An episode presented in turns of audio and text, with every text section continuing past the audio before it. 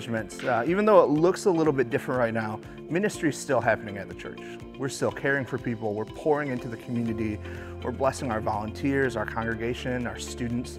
And so, thank you so much for being a part of that. I just wanted to remind you while we're stepping into our offering moment that there are three ways that you can give. You can give online, you can give via text, or you can continue to mail your tithes and offerings into the church. Again, thank you so much for being a part of Community Church ministry to our congregation and our community. Let me go ahead and pray for us. God, we're just so thankful for the ways that we're seeing you move. God, and we're just so blessed to be a part of building your kingdom here in Central Michigan. Lord, I just ask that for the money that comes in today, God, that it would just go to where your heart desires it to be, Lord. That we would be blessing the people around us, we would be caring for the people in our community. God, we're just so thankful to be able to worship you together today. In Jesus' name, amen. Well, good morning, everybody. Community Church, it's great to be together as we open up God's Word right now. We're at the very tail end of the series, Dive In, where we had a three week, fairly short series looking at essentials if you call yourself a follower of Christ. Week number one, we looked at this idea of stop believing lies. I hope that's going great for you. I hope you've been able to find and identify like these are lies that have been affecting my life. And obedience to that is saying, I'm rid of it. I'm repenting of that. I'm disagreeing with that and stepping into life. Week number two, we talked about stay in the Word. This is the Bible. In fact, if you're trying to follow Christ, this is such an essential, and you're not engaging in the Word of God, the Word of God is living and active. It's like trying to follow Christ and at the same time depriving yourself of oxygen. So, I encourage every single one of you to be in the Word of God every day. Week number three, and that will be today, we're going to be diving into what we're simply describing as start going to church. Now, you might immediately think to yourself, I don't know if I need this sermon. I'm dialed in right now. I'm online. I'm going to church. Or when we could meet publicly, you know, you might say to yourself, well, I'd go. I would be there. I'd actually attend church. I'm happy to do that. But if you don't mind, let me tease this out a little bit further. Because I want to ask the question why? Why go to church? Think about it. Something that maybe many of us do every single week, perhaps, of our lives. Why would I do that? I think it's a good question. I think it's an honest question. For us here at Community Church, if we could ask you to do one thing it will be this come together on a Sunday. Right now, that's in our living room and in our sitting rooms and in our kitchens. But when we get to uh, gather together publicly once more, it would be, if we could ask you to do one thing, it would be that. In fact, we've talked about this before, and I'm going to draw you a little picture. This is kind of an order of priority of what we would ask of everyone who is a part of community church. The first one is simply this gather together. Pardon my terrible handwriting, and my art is going to be worse right now.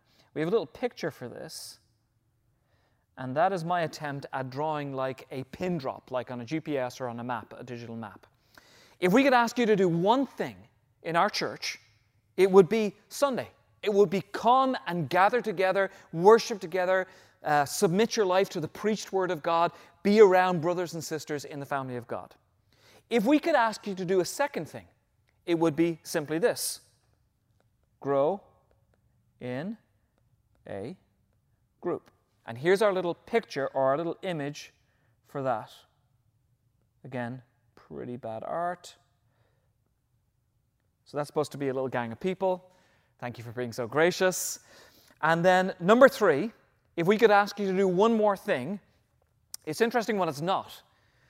We're not really saying, go to another Bible study, go to a church event, go to some breakfast, go on a missions trip. All those things are great and wonderful. But if, there's a th- if we could put this in order of priority, the third thing we would ask you to do is this go, live it out. And our little image for this is a traffic light. And green means go. And so we want for our faith to be expressed in the community where we live and not to be constantly, every night of the week, only in a church building when we get to do that. And so today is all about this first image gather together. That's what we're going to be talking about. Today, we want you to engage fully in the family of God. Story of a guy who got out of bed one morning, Sunday morning, and he just announced to his wife, That's it, I'm done, I'm not going to church. His wife was puzzled.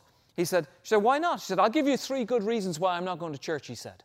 He said, Number one, I don't like the building. I just don't. I never have. I'm not going. Number two, he's like, I don't think anybody likes me. I really don't. And number three, I don't like anyone who goes there, so I'm not going. His wife looked him up and down, and as a wife can only do, she said, Let me give you three reasons why you are going to church today. Number one, I'm dressed and I'm ready, so you're going to church. Number two, the kids are dressed and they're ready, so you're going to church. And number three, you're the pastor and people will be expecting you to go there. So I love the fact that I get to crack a bad joke. And there are actually people in the room because for the last several weeks or maybe months, I've been cracking bad jokes, wondering if anyone's laughing at my bad jokes. This is all about going to church. Let me give you three reasons. And I want to acknowledge again author Robert Morris for his work on this. Three reasons just to ask and answer the question why go to church? Number one, if you're taking notes, write this down the presence of God. Now, you might say, I don't have to go to church to experience the presence of God. And I get where you're coming from because there is an absolute truth to the sense in which we say, well, God's presence is everywhere, right? The word for that in theology is omnipresence, omni meaning all. And that is absolutely true. In fact, I would say there's maybe even a second level that you could look at God's presence, and that would be the sense that God actually lives inside of us. God has said, I'm going to reside in you. You're going to be a temple, and my presence is going to be in you and go with you wherever you go. But I would say there's maybe a third piece to this, and it's what I would simply describe as the manifest presence of God. Now, I love the manifest presence of God. In fact, I need that in my life. There have been occasions in my life where I've come into an environment where the, the presence of God was simply palpable. Yes, God is everywhere. Yes, God lives inside of me. But there are times where you encounter the presence of God and it's thick. It's, it's a reality. It's like walking into, and you realize, oh, this is a holy place. This is the holy presence of God. I'll never forget. Honestly, it was probably the first time in my life, uh, back in my home country, when I was probably in my middle teenage years. And it was the first time I'd ever heard of a Christian conference that was going on in Ireland. And I was excited to go to it. Now, I came from a very, very small church, and this was going to be a gathering of a ton of people. And so I drove, drove up to, with my family, to a place called County Meath in Ireland, and there was about 3,000 Christians. Now, I had never, ever been in a room with that many Christians, ever before. I loved music. I absolutely loved music. I loved worship. And there's kind of a hero of mine. He's a fella from Belfast, uh, and his name is Robin Mark. I don't know him at all. I wish I did. Um, but he is the only guy at that time that I knew who was an Irishman who loved God and had published and written his own Christian music. And not only had he done that, but he had done that and actually inserted sort of Celtic instrumentation and tone and style into praise and worship music we have an Irishman who was writing Irish music for Irish people. I had not, I just simply never heard that before. And he was leading worship, and the music was fantastic. I mean, it was just tremendous. And I will never forget sitting in what felt like a sea of people listening to this man who was anointed as a worship leader, and he was just leading worship, and it was just affecting me. And I can remember how it just impacted my life. I'd never experienced that. But it was more than great music, and it was great music. It was more than a wonderful mix in the room. It was the palpable, manifest presence of God. And I bet you, as you're listening here to me today, that you can think of occasions in your life where you know you stepped into a church setting with the family of God and you were changed. You encountered the presence of God, the manifest presence of God. Look at the building of a temple in the book of Exodus. This may be one of the first times in the Bible where we see this idea of a place of worship. Chapter 25. Then have them make a sanctuary for me, and I will dwell among them. We really don't have a scripture prior to this that talks like this, that God's dwelling place would be there. It's like God is saying, I want a place to live on earth, to cohabitate with these, this creation that I love.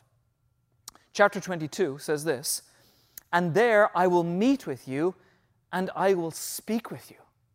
Now, why does he say that? What God is saying is, when you come together and encounter my presence, I'm going to do something in that place. I will actually be there. Jesus confirms this in the New Testament. Matthew chapter 18 For where two or three are gathered together in my name, I am there in the midst of them. Now, I did see a joke flying around with all this COVID 19 stuff where, right at the beginning, when we could meet in groups, small groups, someone quoted this as the scripture. It's their version of Matthew 18. When two or three or less than 10 are gathered, there I am in the midst. Well, I believe that even in your home, God's presence could be manifest. But when the church comes together, that is a powerful thing. And some of you know what I'm talking about. It's His presence. And you've encountered His presence before, and it's affected you. Israel, they were, they were sinning in the desert. And God said to, to Moses, He said, Moses, I'm not going in with you to Canaan. I'm not going to go. I'm going to send an angel to go with you, but I won't go with you. And Moses responds, and he says, Listen, if your presence isn't going, I don't want to go. I can't fathom this idea of going into this land without you with us, without your presence with us. It's the only thing that makes us different from every other nation, every other people group. It's the only thing that makes us different. It's the only thing that marks us distinctly from any other organization in the world. Recently, I found myself at a, a school meeting for one of my kids.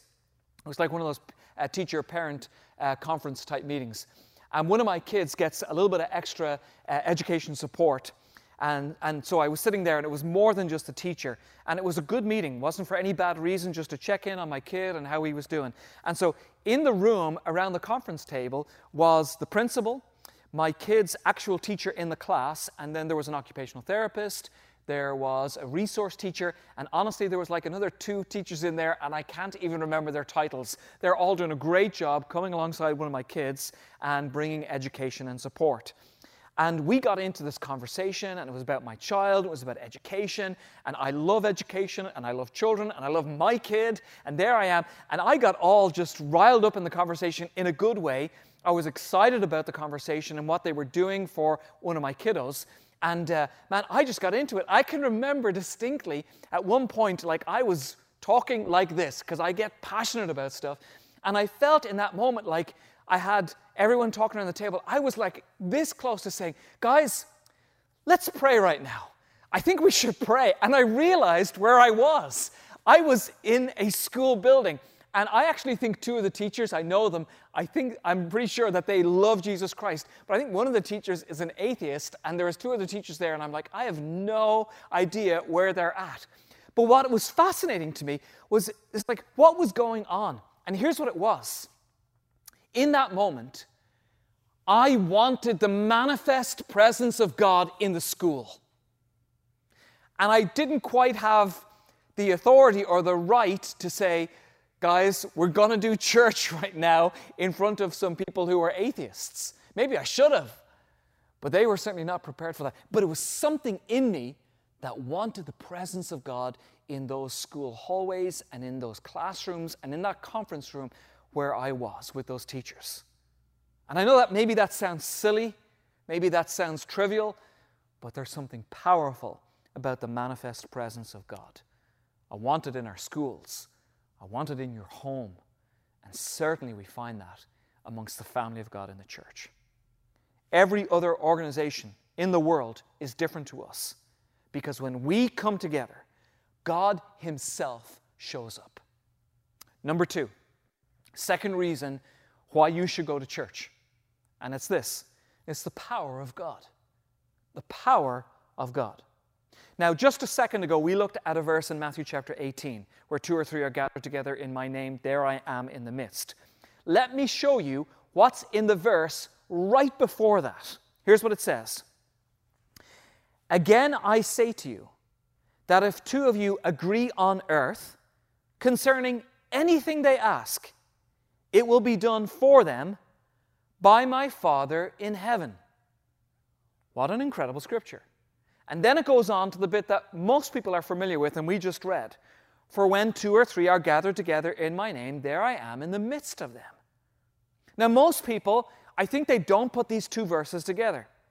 When we come together and we pray, and when we ask God to move in our lives, the reason why He does that is because when we come together, He's right there in the midst of us. We're asking for God's power, and He's standing right there amongst us, with us, with the family of God. It's His manifest presence. And when His presence is there, His power is there. There are so many people who need the power of God in their lives, but check it out. They don't go to church where the power of God is available to them. Every Sunday, I ran the numbers on this. Every Sunday for us, a typical Sunday, uh, not an Easter, not a Christmas, a typical Sunday for community church, if we were to look at attendance, people who actually come to church, and we were to count everybody, all the kiddos, all the visitors, both campuses, a typical Sunday for us would be somewhere around probably 1600 to 1800 plus. That's a normal Sunday. So then I did a little bit of looking into this.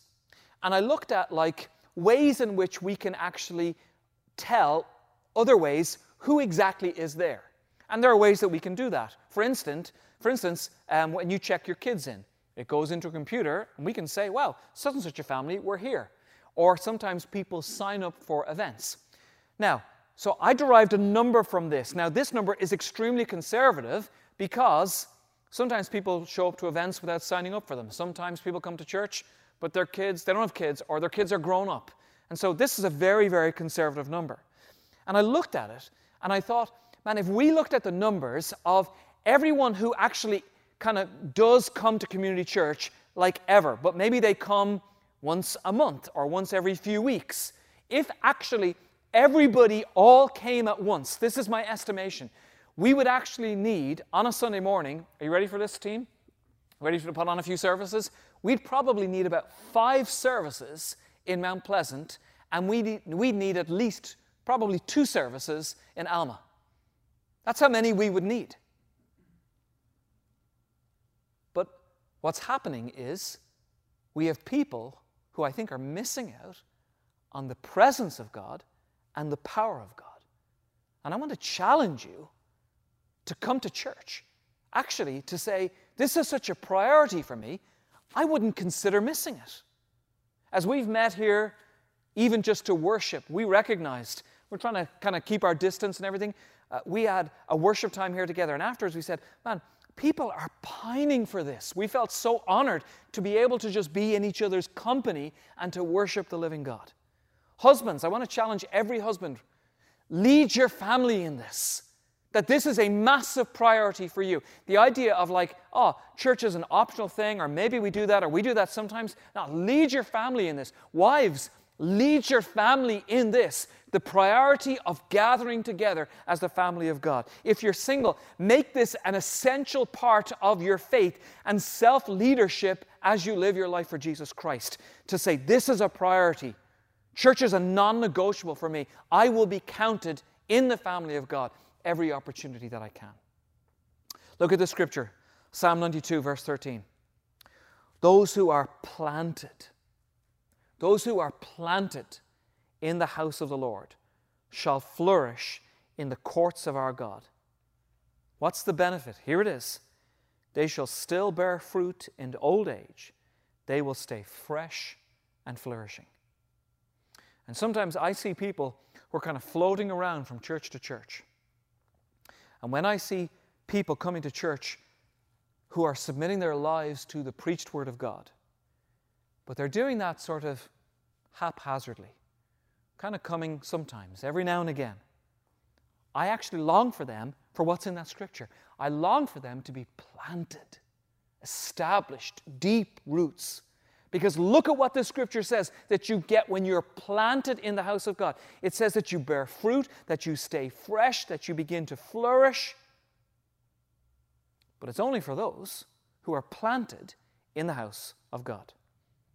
True story of a couple who were experiencing tremendous difficulty in their marriage. And they met with the pastor, and they met with the pastor again and again, and they had conversations and they tried to lay things out. And eventually the pastor said this to them, and they weren't expecting this. The pastor said, He said, We're done. I don't have anything else to say to you. He said, This is what you need. You need the presence of God in your marriage. And so they kind of walked away. And it's a true story. Several weeks later, that pastor was looking out in his church as worship was going on, and he saw that same couple standing there side by side as the worship was going on. And the husband, he had one hand in his air and he was singing praises to God. And in that moment, he took his other hand and he put it around his wife, like right on her shoulder. And the wife, she was worshiping God, singing his praises, and she had this hand up in the air. And when he put his hand around her, she took his hand and she put it around his waist. And there they stood, just holding each other with hands lifted high, just worshiping. And after a minute, this is what the pastor saw. He said they turned and they looked at each other. And he said they began to speak. And of course, he has no idea what they said to each other. They just began to speak. And then after a few minutes, they turned back around again. And once again, hands raised, arms wrapped around each other. Afterwards, they said to the pastor, it's true story. In that moment, our marriage was healed. It was healed. This is the power of God found in the presence of God. Look at the scripture. This one, it just blows me away. Hosea chapter 6. Man, I love this. Also for you, O Judah, a harvest is appointed. It's really short and sweet. Let me say it one more time. Also for you, O Judah, a harvest is appointed. And I'm actually going to speak this prophetically over our church and particularly over our worship. What does this scripture mean? Also, O for you, O Judah, a harvest is appointed. Judah is one of the 12 tribes of Israel. And oftentimes these tribes had sort of specific responsibilities and, and duties to attend to. Do you know what Judah's job was? Judah literally means praise. That's what their job was. Also for you, O Judah, praise, a harvest is appointed. What he's saying is this I am known as the lion of the tribe of Judah. I am, this is Jesus Christ, the king of the praises of my people. And in being that title, having that title, what I'm saying to you, Judah, is there is a harvest appointed even just for praise. And, I, am going to speak this prophetically over our church. The days are ahead of us when we will gather together in the presence of God and with the power of God. The power is going to be released. The church opens its mouth to worship. And in that moment, people will literally come to Jesus Christ. Like repent of their sins, step across the line of faith, and come to Jesus Christ we won't even have had the chance to stand up and preach from God's word yet, and yet a harvest would be appointed. Jesse, Allison, I speak this over your ministry. You're going to get up to lead worship in our church. And, and nobody gets up to preach yet. And I don't get me wrong, I love to preach. I won't even get a chance. And yet this harvest is just going to come in as these people lead us into the presence of God. That is exciting. Where does that happen? I only know one place that happens that's the church. And I want you to be there, I want you to be around for that. Point number three, final point. the people of God. The people of God. Well, if I have God's presence and I have God's power, do I really need God's people? Because I've, I've met some of them. Are you sure that I really need to be around God's people? And I'll tell you why you do. Because His presence and His power flow through His people. Sometimes I wish it weren't that way, but that's the way it is. That's the way God designed this thing. I've heard people over the years, I don't need the church, it's just me and God. I don't need anyone else. God is enough. Jesus is enough. I just need me and the Lord. That's just not the way that God set it up. It's not. Even at creation, everything was good except one thing He was alone. He was without this other person. He was even with God. He, in fact, he was in perfect union with God, but it still wasn't good.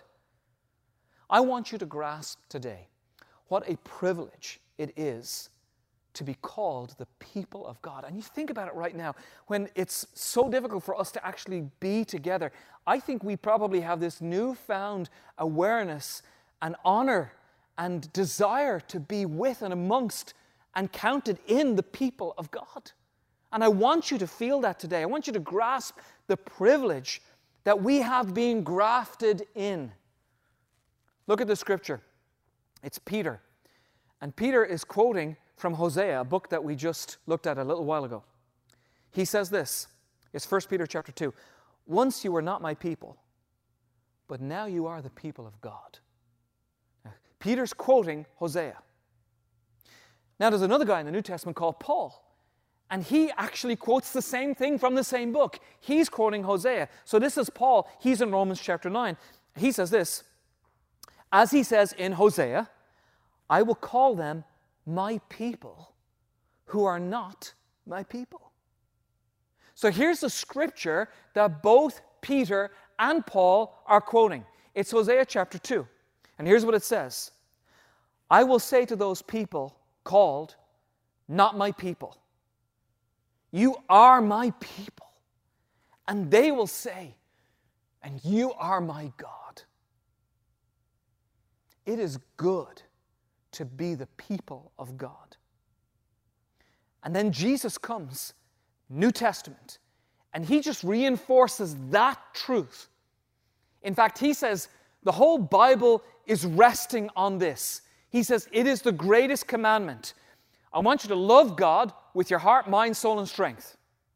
And then he adds to that statement.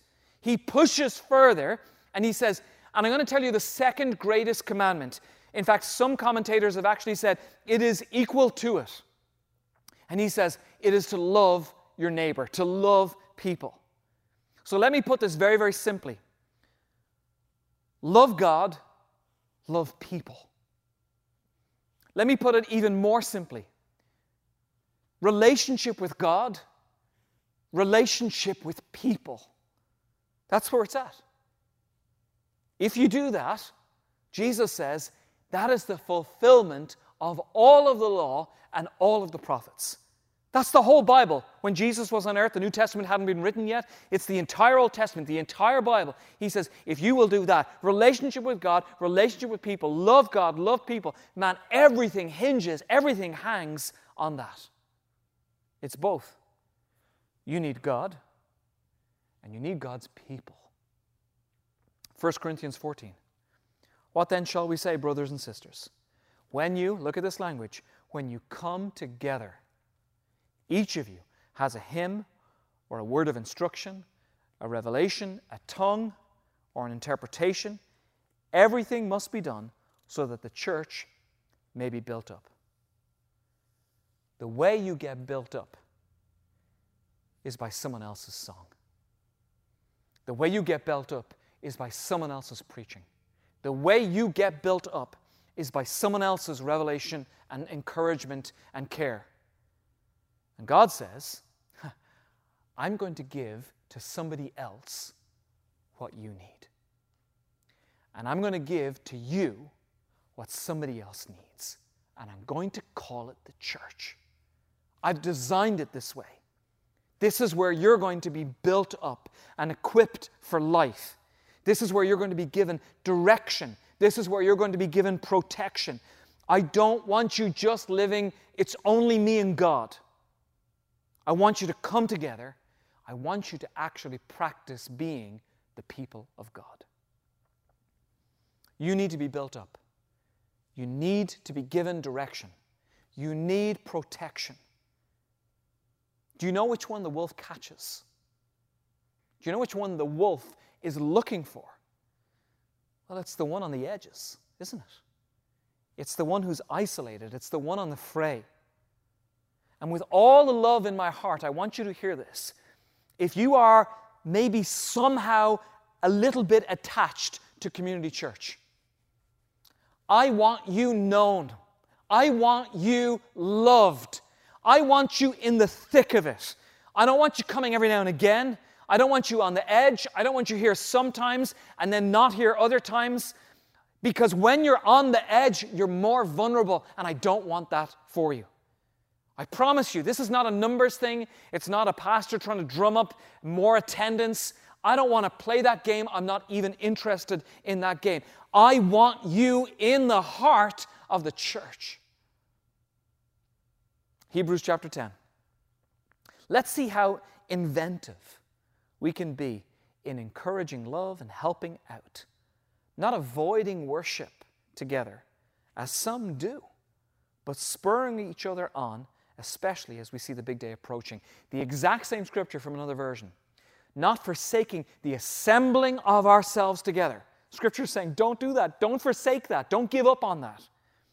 As is the manner of some but exhorting one another, and so much the more as you see the day approaching. Why go to church? His presence, His power, His people. We're going to break bread now. Let me wrap up this series. These are three essentials for you. And as your pastor, could I plead with you? Dive in like cannonball deep, saturated, soaked all the way down. Stop believing lies. Stay in the Word. Start going to church.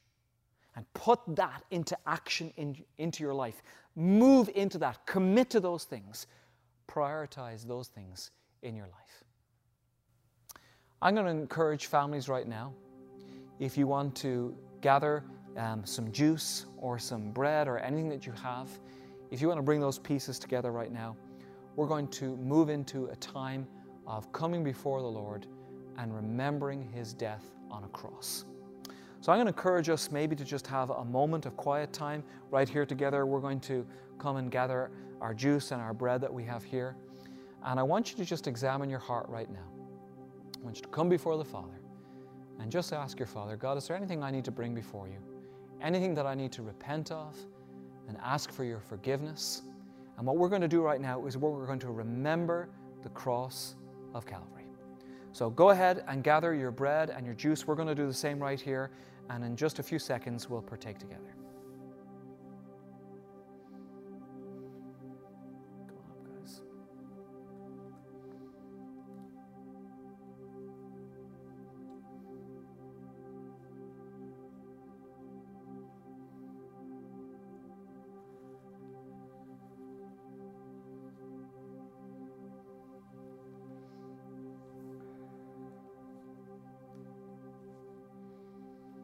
Let me read the scripture for you.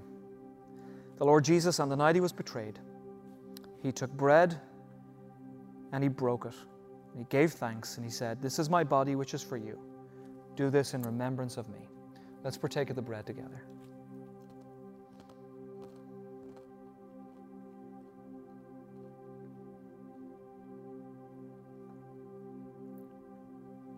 In the same way, after supper, he took the cup, saying, this cup is the new covenant in my blood.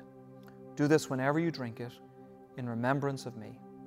For whenever you eat this bread and drink this cup, you proclaim the Lord's death until he comes. Let's partake of this juice together.